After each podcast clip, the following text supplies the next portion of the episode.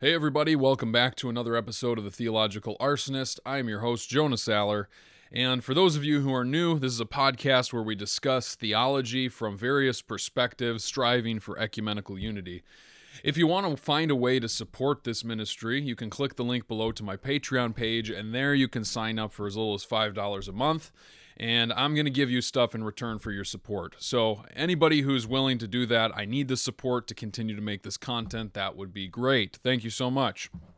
Now, with that being said, let's get into today's episode. So, I had a, f- a few different ideas on what I was going to talk about today. And uh, one of those ideas is actually going to be made into a video for next week as opposed to a podcast due to just some technical difficulties that would have been complicated with both an audio and video track. So today I'm going to be talking about why I'm not Roman Catholic. And the reason that I want to address this is because one of the criticisms that I've received as I have continued to develop my theology and grow in my theology is the cri- the criticism that I'm becoming too Catholic, that I'm falling into the lies of Rome, I'm being deceived by the Roman doctrines. And a lot of these uh, critiques have come from, I, I, would call them more extreme Protestants, Protestants that um, lack a desire to be in continuity with historic Christianity.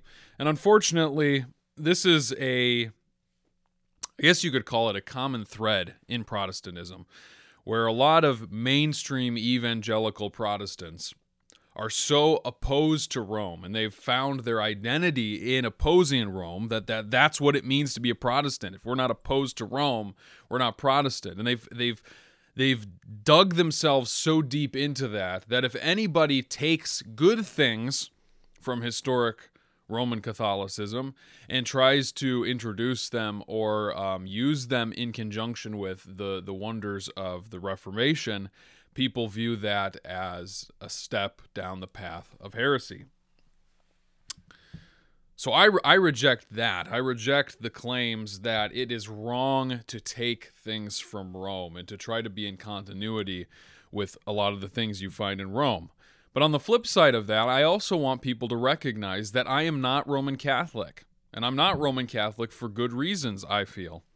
And so I want to share some of those reasons in this podcast with you and as I do, I also just want I want us all to uh, just pray together that despite the disagreements that we may have amongst ourselves, that we would all strive for unity with one another. That Roman Catholics, Eastern Orthodox, and Protestants of all different colors and stripes would come together in seeking the oneness that Christ prayed for. For those of you who have been following my channel for a while, this is one of my highest and most uh, poignant desires that the church would be one. Christ prayed for it, and I think we have a an obligation and a duty to strive in that direction. So, with all that being said, um, I, I want to share why I'm not Roman Catholic, and and really the first reason is that I'm in love with the Reformation. I'm in love with the Reformation. When I look at the abuses that the reformers brought out that was that was taking place within this medieval Roman Catholicism, I can't help but be overjoyed at the stand that these reformers took, taking the scriptures, translating them into the vernacular of the people, putting it in the hands of the laity. That is something that to me is so important and so valuable.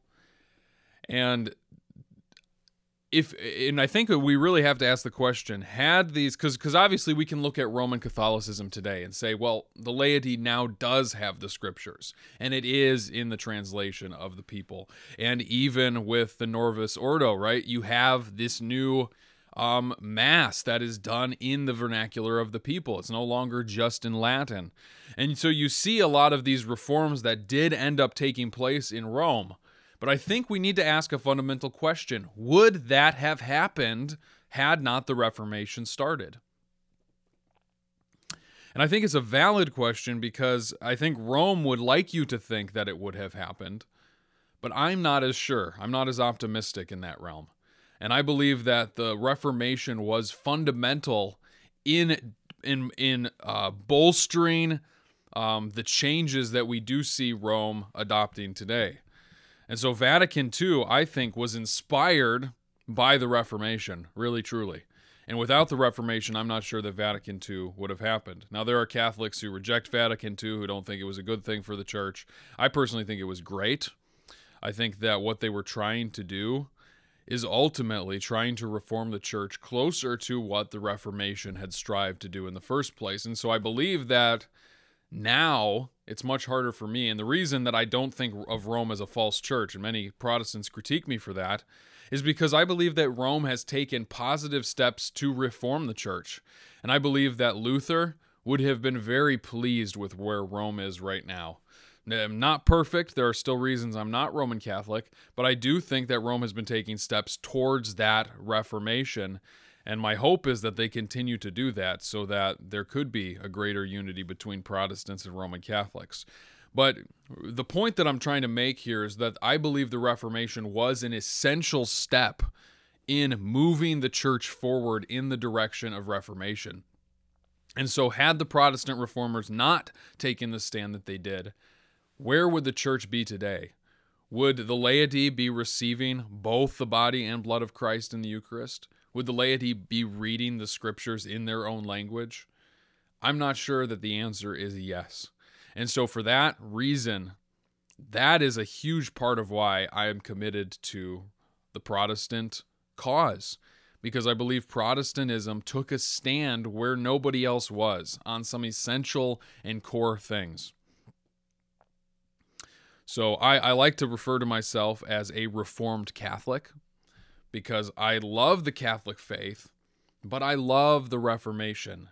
And to me, Christianity finds its fullness at the moment in this reformed Catholicism. Um, and I think a church that is not willing to reform is a church that ultimately is not willing to listen and follow the Holy Spirit. Because the Holy Spirit is, is working in and through his people and sanctifying us. We need to remember that sanctification is a process.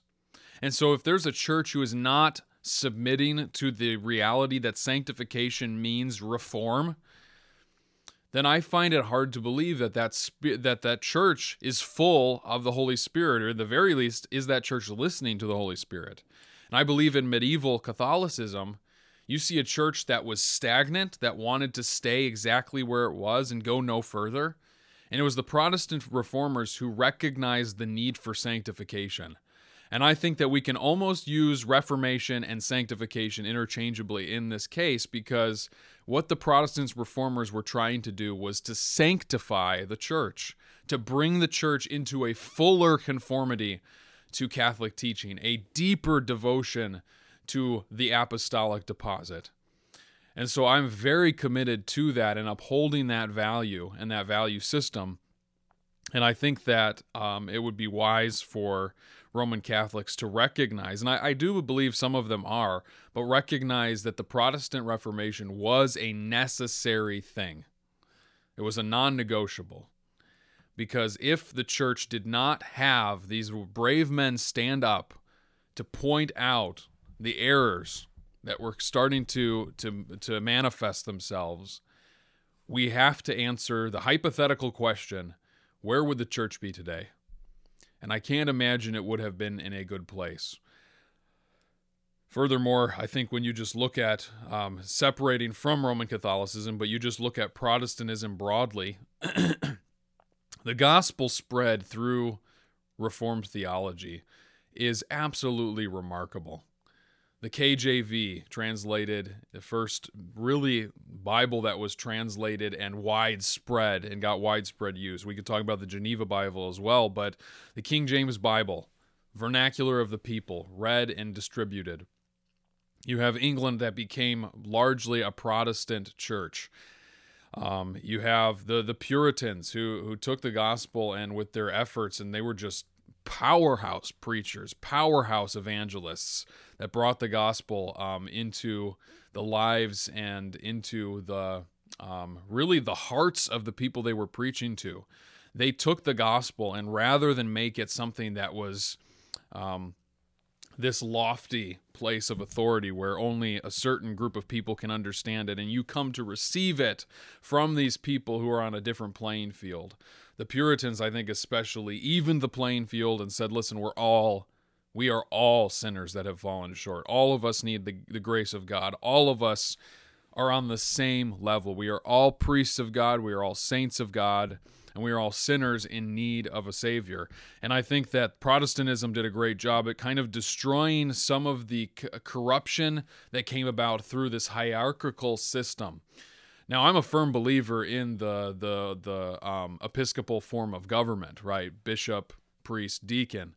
But that being said, there needs to be a recognition that while these roles are set apart for a specific purpose within the church, these roles do not bring somebody into a level that is above the laity. I, a priest is no greater than I when it comes to standing before the throne of God. A bishop is no greater than I when it stand when it comes to standing before the throne of God. At the end of the day, when we stand before the throne of God, the only thing that's going to count is whether or not we are clinging to the cross of Christ and His perfect righteousness. Nothing else is going to matter. And so um, I think Rome had a kind of a hierarchical system where these roles were not seen as set apart for a specific purpose, but set apart and elevated into a position that was above the laity. And so I think Reformed theology, Puritans, uh, Church of England, um, Calvin, um, Luther, they brought out the reality that we are all one in Christ Jesus on the same playing field, uh, laity and clergy alike. And so I just there there is so much that I love about Reformed theology. I'm using the the term Reformed broadly to just represent um, Lutheranism, uh, Presbyterianism, Anglicanism, all of these different forms that I, I think there's so much beauty and so much rich theology within these traditions that we need to we need we need as an essential part of Christianity. And so like I mean just think about it. There are so many people that don't that have never read Calvin, that have never read Luther, that have never read even somebody like Zwingli, right? And my challenge is like read these people. I don't agree with everything Calvin says. I don't agree with a lot of what Luther says, and I certainly don't agree with a lot of what Zwingli says. But when you read these reformers, I'm edified by reading them. There are things that I learn from them. I think Calvin has one of the most robust uh, theologies when it comes to the Holy Spirit that you'll find. Uh, and later, I think that you can see John Owen has an even like a crazy robust theology of the Holy Spirit. And you look at this, and, and I just go, I am I am better off as a Christian for have reading for ha- uh, I I am better off as a Christian having read these men. I'm better off as a Christian knowing the theology that these men um, produced and and I think that when we when we look at that, we can recognize if I was a Roman Catholic, I would be trained intrinsically not to pay attention or to learn from these reformers. Because these reformers are the ones who have abandoned the true church of God, have gone and created dogmas and heresies. So don't don't listen to what they have to say. And if you read them, read them critically now, I, I agree that we should read things critically, but when you're trained to read people or not read people simply because they are not part of the one true church, I know for a fact that if I was in that position, I would be missing out on some incredible, incredible theology. Some incredible theology. And so that's that's point one is I'm I'm committed to reformed Catholicity. Um, and I'm, I'm committed to upholding that and encouraging the church to continue to reform itself, to continue to, to follow the leading of the Holy Spirit as it sanctifies the people of God. Now the, the second reason, and this and this reason is is just as important as the first, and that's the papacy. Now I have studied the papacy, I've read books on the papacy, I've read as many of the early church fathers and their writings on the papacy that I can. I made a video on the papacy.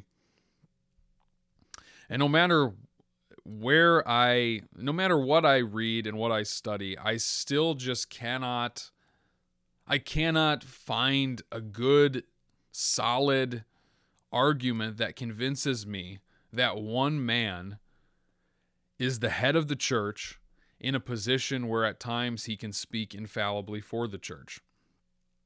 I just don't see that. And I don't see that in the early church writings. I see that there's an emphasis on Rome and uh, and on the bishop of Rome being the patriarch of the West, but I don't see anything more than a first among equals attitude with the papacy. Cl- definitely not infallibility. There was an understanding that that that Rome is kind of this centralized place that when we are in communion with, we can call ourselves and be part of this this church that has a central location. But the central location of Rome for the early church to me does not translate to all of a sudden the bishop is granted infallibility and the bishop is now the head of the church. And I think that the Orthodox, they see this too. I mean, part of why they left the church, or split from Rome, I should say, part of why they did that was over the filioque clause that was added to the creed. And this was added by the Western Church under the authority of the Bishop of Rome. And Orthodoxy, they recognized this as being an overstep. You can't just add something to the creed. And unfortunately, this led to, in my opinion, the greatest tragedy that has ever happened to the Christian church the splitting between East and West. And e- the East has incredible theology like really beautiful, profound theology that we as Westerners are largely missing out on because we have had that split. And yet, that split originated from an overreach on the part of the papacy. And so, I have a strong conviction that while we can acknowledge a central authority, and while I do agree with the early church that it is good to be in communion with Rome, I really do think that. I think it's undisputable that there was a there was a strong conviction in the early church that being in communion with Rome was an extremely important part of being a unified, visible unified body. However, with the Orthodox, I agree that when you reach a point where there is an overstep of authority, and now when you have the Pope granted papal infallibility, until that changes, I cannot, in good conscience, be a part of that communion because I would be having to submit myself under the authority of a bishop that I do not believe has the level of authority that he does. I'm all for being in communion with Rome. I long to be in communion with Rome, but I don't believe that we as Protestants, in good conscience, can be in communion with Rome while they hold the level of authority they do and they grant to the papacy. I just think it would be irresponsible for Protestants to just jump ship and go and go, well, it's important to be in communion with Rome, so we'll go in communion with Rome. Because once you do that, you are submitting yourselves to the reality and you're ultimately saying that I agree with the, the way things are. I agree that this one man has the authority that he has and is the head of the church. And I simply just don't find that to be historically accurate. I mean, there were councils that met that made ecumenical decisions that the Bishop of Rome was not invited to, that he was not present at.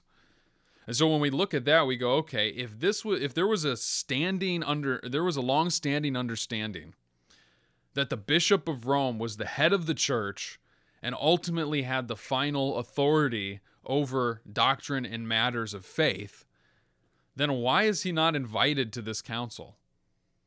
And if he is invited, why is he not the central role and the, the central leader at these councils? And I haven't found a great answer from any who have addressed that. And so, to me, as Protestants, we should have a deep desire to be in communion with Rome, as I do think the early church teaches that as being a part of what a part of how the church is visibly recognized.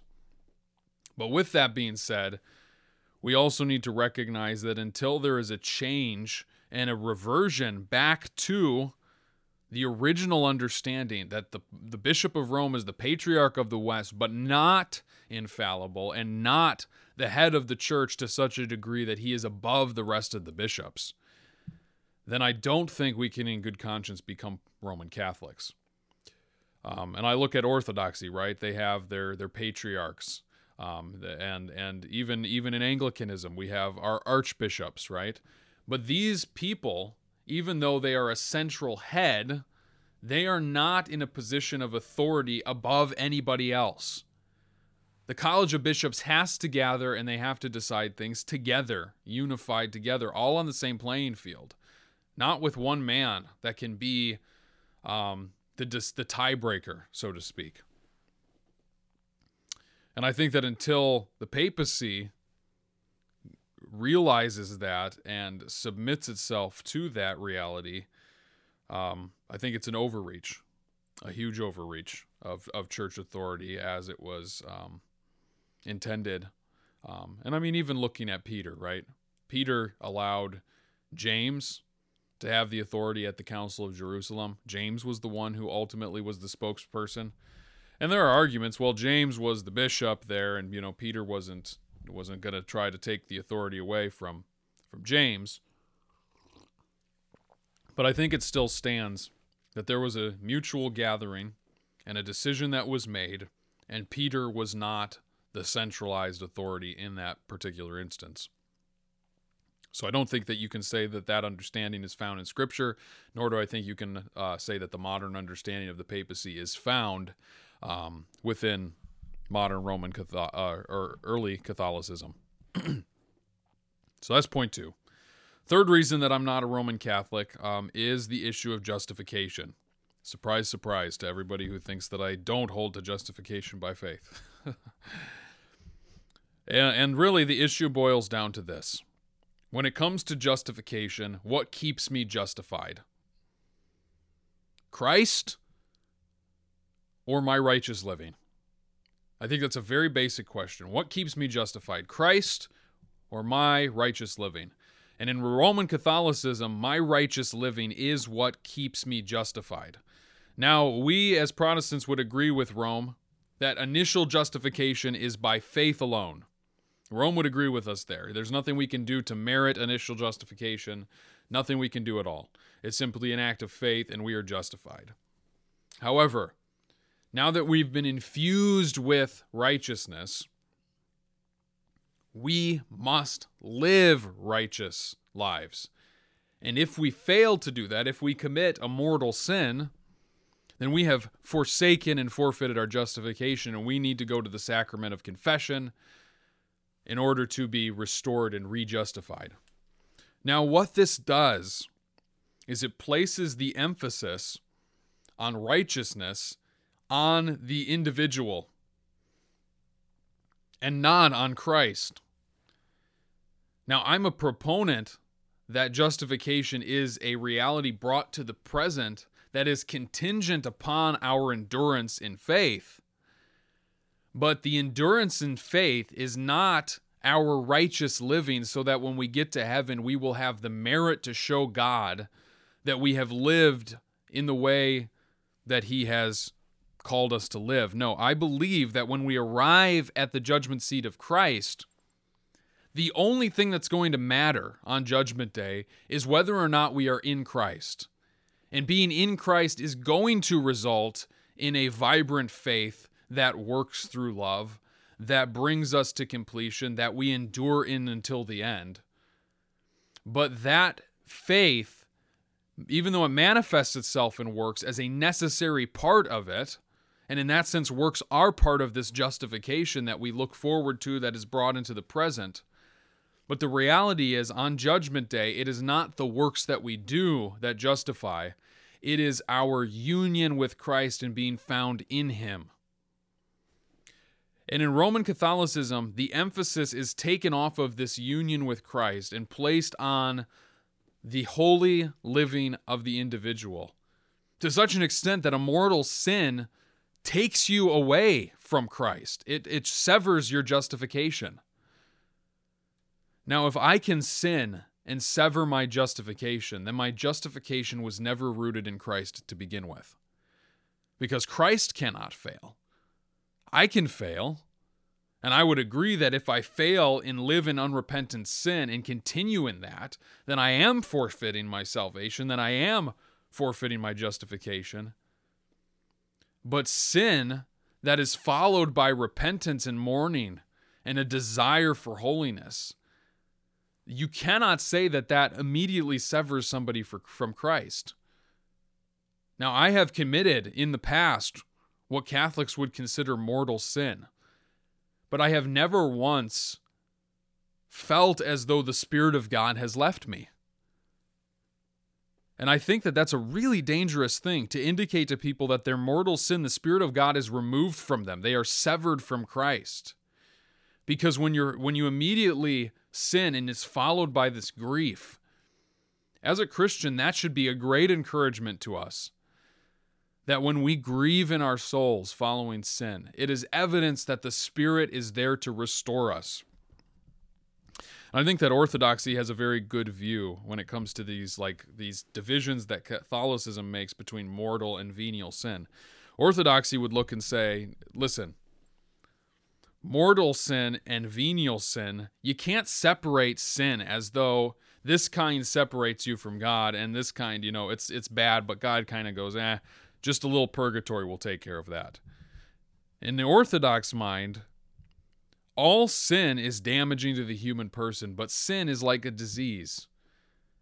And rather than seeing God in a purely judicial sense, God is seen as a physician. So in orthodoxy, this disease of sin, it erodes at us and eventually can destroy the charity within us. But when we sin, it is to bring us, it should, as a Christian, the Spirit within us should bring us to the physician where we find healing from it. In a Roman Catholicism, I think there's a there's a painting of God that is made that paints him out to be simply a judge that's waiting for us to screw up so that he can slam the gavel down and say guilty. And until we come to him with our penance and our mourning and we confess these things to a priest, God is not going to declare us in the right. And, brothers and sisters, I think it's very, very difficult to find any way around the fact that this places the entire emphasis upon the living of the righteous living of the individual. Where is Christ in this? Where is Christ in this? In Protestantism, Christ is the central part of justification. We are justified by our union to Him, being united to His death, His resurrection, His righteousness. And if I am united to those things, it will produce in me a necessary fruit. It will produce in me a necessary faith working through love. But when I stand before the throne of God, it is not the amount of failure that I have, nor is it the amount of merit that I have. It is whether or not I am found to be in his Son. And so to me, this is such an important part of the Christian faith and of justification. And do, do, do our works complete our justification? Yes, they do, as James says, but our works do not complete it in a sense of being detached from union with Christ. Why do our works complete our justification? Because our works show us to be united to Christ. And in showing us to be united to Christ, our justification is realized. But it is not that our works contribute to our justification in so much as it is dependent upon them. And once you take that step, I do believe that you are very, very close to distorting and destroying the gospel. And so, for that reason, I am not a Roman Catholic. Fourth, non essential dogmas that the Catholic Church turns into essential dogmas. And I specifically, I, I, would look at the Marian dogmas as being a very strange thing. Um, but there are, there are multiple examples of this. Indulgences, for example, it's still going on in the Catholic Church today. But like you look at the Marian dogmas, the Immaculate Conception, the perpetual virginity of Mary, Mary, the Mother of God, um, the the bodily assumption of Mary, and the Catholic Church dogmatized these. In other words, you cannot be a Roman Catholic Christian. You cannot be a true member of the body of Christ if you do not affirm that Mary was sinless, that Mary was a perpetual virgin, that she was bodily assumed into heaven. Now, that's very problematic to me because these are things that are, first of all, not clear from Scripture. Now, personally, I hold to the Marian dogmas. I'm tentative on the Immaculate Conception, but I lean towards holding to it. But just because I hold to these dogmas does not mean that I believe that it is an essential part of my salvation. By no means. By no means at all. And so this should be a matter of conscience for an individual. It's one thing for the church to teach it, it's another for the church to say that you, as an individual, have to believe it. Because this is just not a salvation issue. And as a Protestant, I do believe that all things necessary unto salvation are contained in the holy Word of God. And so, if there is something that cannot be shown from the Word of God clearly, that is that is a, a an essential element of somebody's salvation, then I find that to be very problematic and troubling. So I think the Catholic Church they have these essential dogmas that they've made that uh, that are essential when they really are non essentials. God is not going to judge somebody when they come to his throne. He's not going to ask them, Did you hold to the perpetual virginity of Mary? And if they go, Well, no, he's going to go, Well, sorry. Doesn't matter that you had faith in my son. I find that to be very problematic. And so, non essential dogma made essential is another reason I'm not a Roman Catholic. I believe things like the Marian dogmas, purgatory, etc. Those things need to be left up to an individual and their conscience and their convictions when it comes to scripture and should not be enforced as a from a church. It can be encouraged. I believe a church has every right to encourage its congregants to hold to things like the Marian dogmas, but it can't force them. In the same way, like uh, eschatology, for example, now, I'm a postmillennialist, and I believe that everybody would be better for being a postmillennialist. And yet, if I ever end up in a position of leadership at a church, which I pray to God that I will, I would never, ever tell people that they have to be a postmillennialist to be saved. Now, I would encourage people. This is what I believe Scripture very plainly teaches. This is in, in continuity with the historic church, etc. But not for a moment would I tell people that their salvation is dependent upon something like that. So neither should we be telling people that their salvation is dependent upon what they affirm about Mary. So that's another reason I'm not Roman Catholic. And and now I come to the final reason. And there are there are more than this, but these are the main reasons. The final reason comes down to the, the this topic of ecumenical unity, which I brought up at the very beginning of this episode. I believe that the church should be one. And what Roman Catholicism does is because it makes the claim that it and it alone is the one true church founded by Christ it makes all ecumenical dialogue dependent upon the acceptance of that. And I just don't find that to be ecumenical. Now, I can't fault the Roman Catholic Church from considering itself to be the one true church, but I can point out that it is an anti ecumenical assertion. And I believe it, it also takes a very simplistic view of the church and of God's work. Because if I look at Rome and I go, this is the only true church, all of these other churches are false churches. They're not real. They're not really churches. I cannot I cannot truly say that with a good conscience because when I look at my brothers and sisters in Christ from various denominations and I see God working in their lives in such profound ways, I can't look at that and go, yeah, that's all just that's all just fake stuff. Like it is so clear that the Holy Spirit is active and working in other denominations. Like an example of this, uh, many of you know my friend Andrew Davis. He's a Baptist.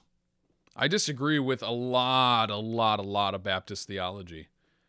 But Andrew is probably one of the godliest men that I know. He is constantly serving and striving to love the Lord. He is such an honorable and upright man. And I look at him and I go, He has the Spirit of God living within him. And I just, my heart yearns for that. And I am so edified and uplifted in speaking to him.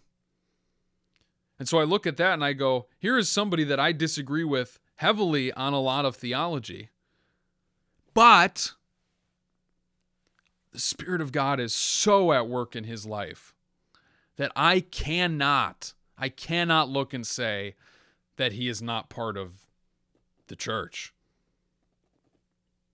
And yet, Rome would say that. Rome would say that about my brother. Rome would say that about me. Rome would say that about many of you. Now, Vatican II kind of updated some of the more aggressive language to say that we are separated brethren.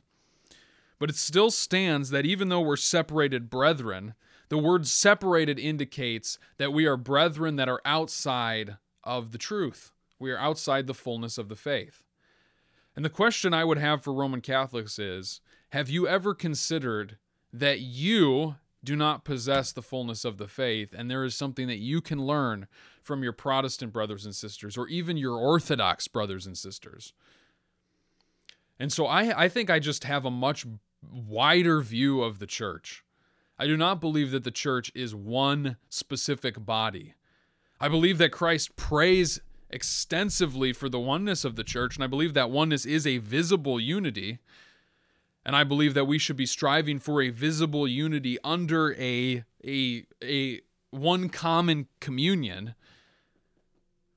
But I don't believe that we should be doing that at the expense of recognizing that we need to re-examine ourselves, our doctrine, and and find unity in discussion and be willing to make sacrifices. And i think that rome very much based on the claims that they make about the papacy about their being them being the one church that they're the preservers of the truth i think that there's an understanding in rome that we can have ecumenical dialogue but that ecumenical dialogue stops short of changing ourselves we will talk to you, but ultimately we must talk to you in order to convince you to join us.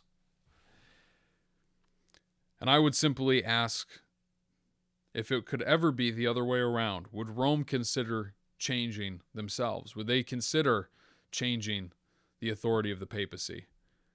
And I recognize that in order for them to do that, they would have to give up a lot of their infallible claims. But in doing so, we just might find a deeper unity. Because I do believe, as a Protestant, that you can hold to the scriptures being the ultimate authority while also holding to the church having infallible authority, a derivative infallibility, but an infallible authority. And I believe that this is compatible with Protestantism, with the Protestant cause. Have Protestants taken things way too far? Yes, I do believe so believe sola scriptura has become a just horrific doctrine. But I also believe that the magisterium has become a horrific abuse of authority as well. And so, in the pursuit of ecumenical unity, I cannot, in good conscience, become a Roman Catholic because, in becoming that, I would have to make claims and, and assert things about the church and the nature of the church that would take a position that would look down upon my Protestant brothers and sisters and Orthodox brothers and sisters as being outside of the faith, at least in its fullness. And I would say that while we can admit that there are there is a fullness of the faith, and there are those who are not experiencing it. For example, I believe those who have a memorialist view of the Eucharist, they are not experiencing the fullness of the faith. Nevertheless, I don't believe them to be outside of the church, if that makes sense. So, those are my top five reasons that I'm not a Roman Catholic. Um, And and I think it's important to show that while I do defend a lot of Catholicism, and I do defend the the Catholic faith throughout history, I also recognize, and I hope that you guys can recognize that I'm still a Protestant for a reason. And I think that those are good reasons.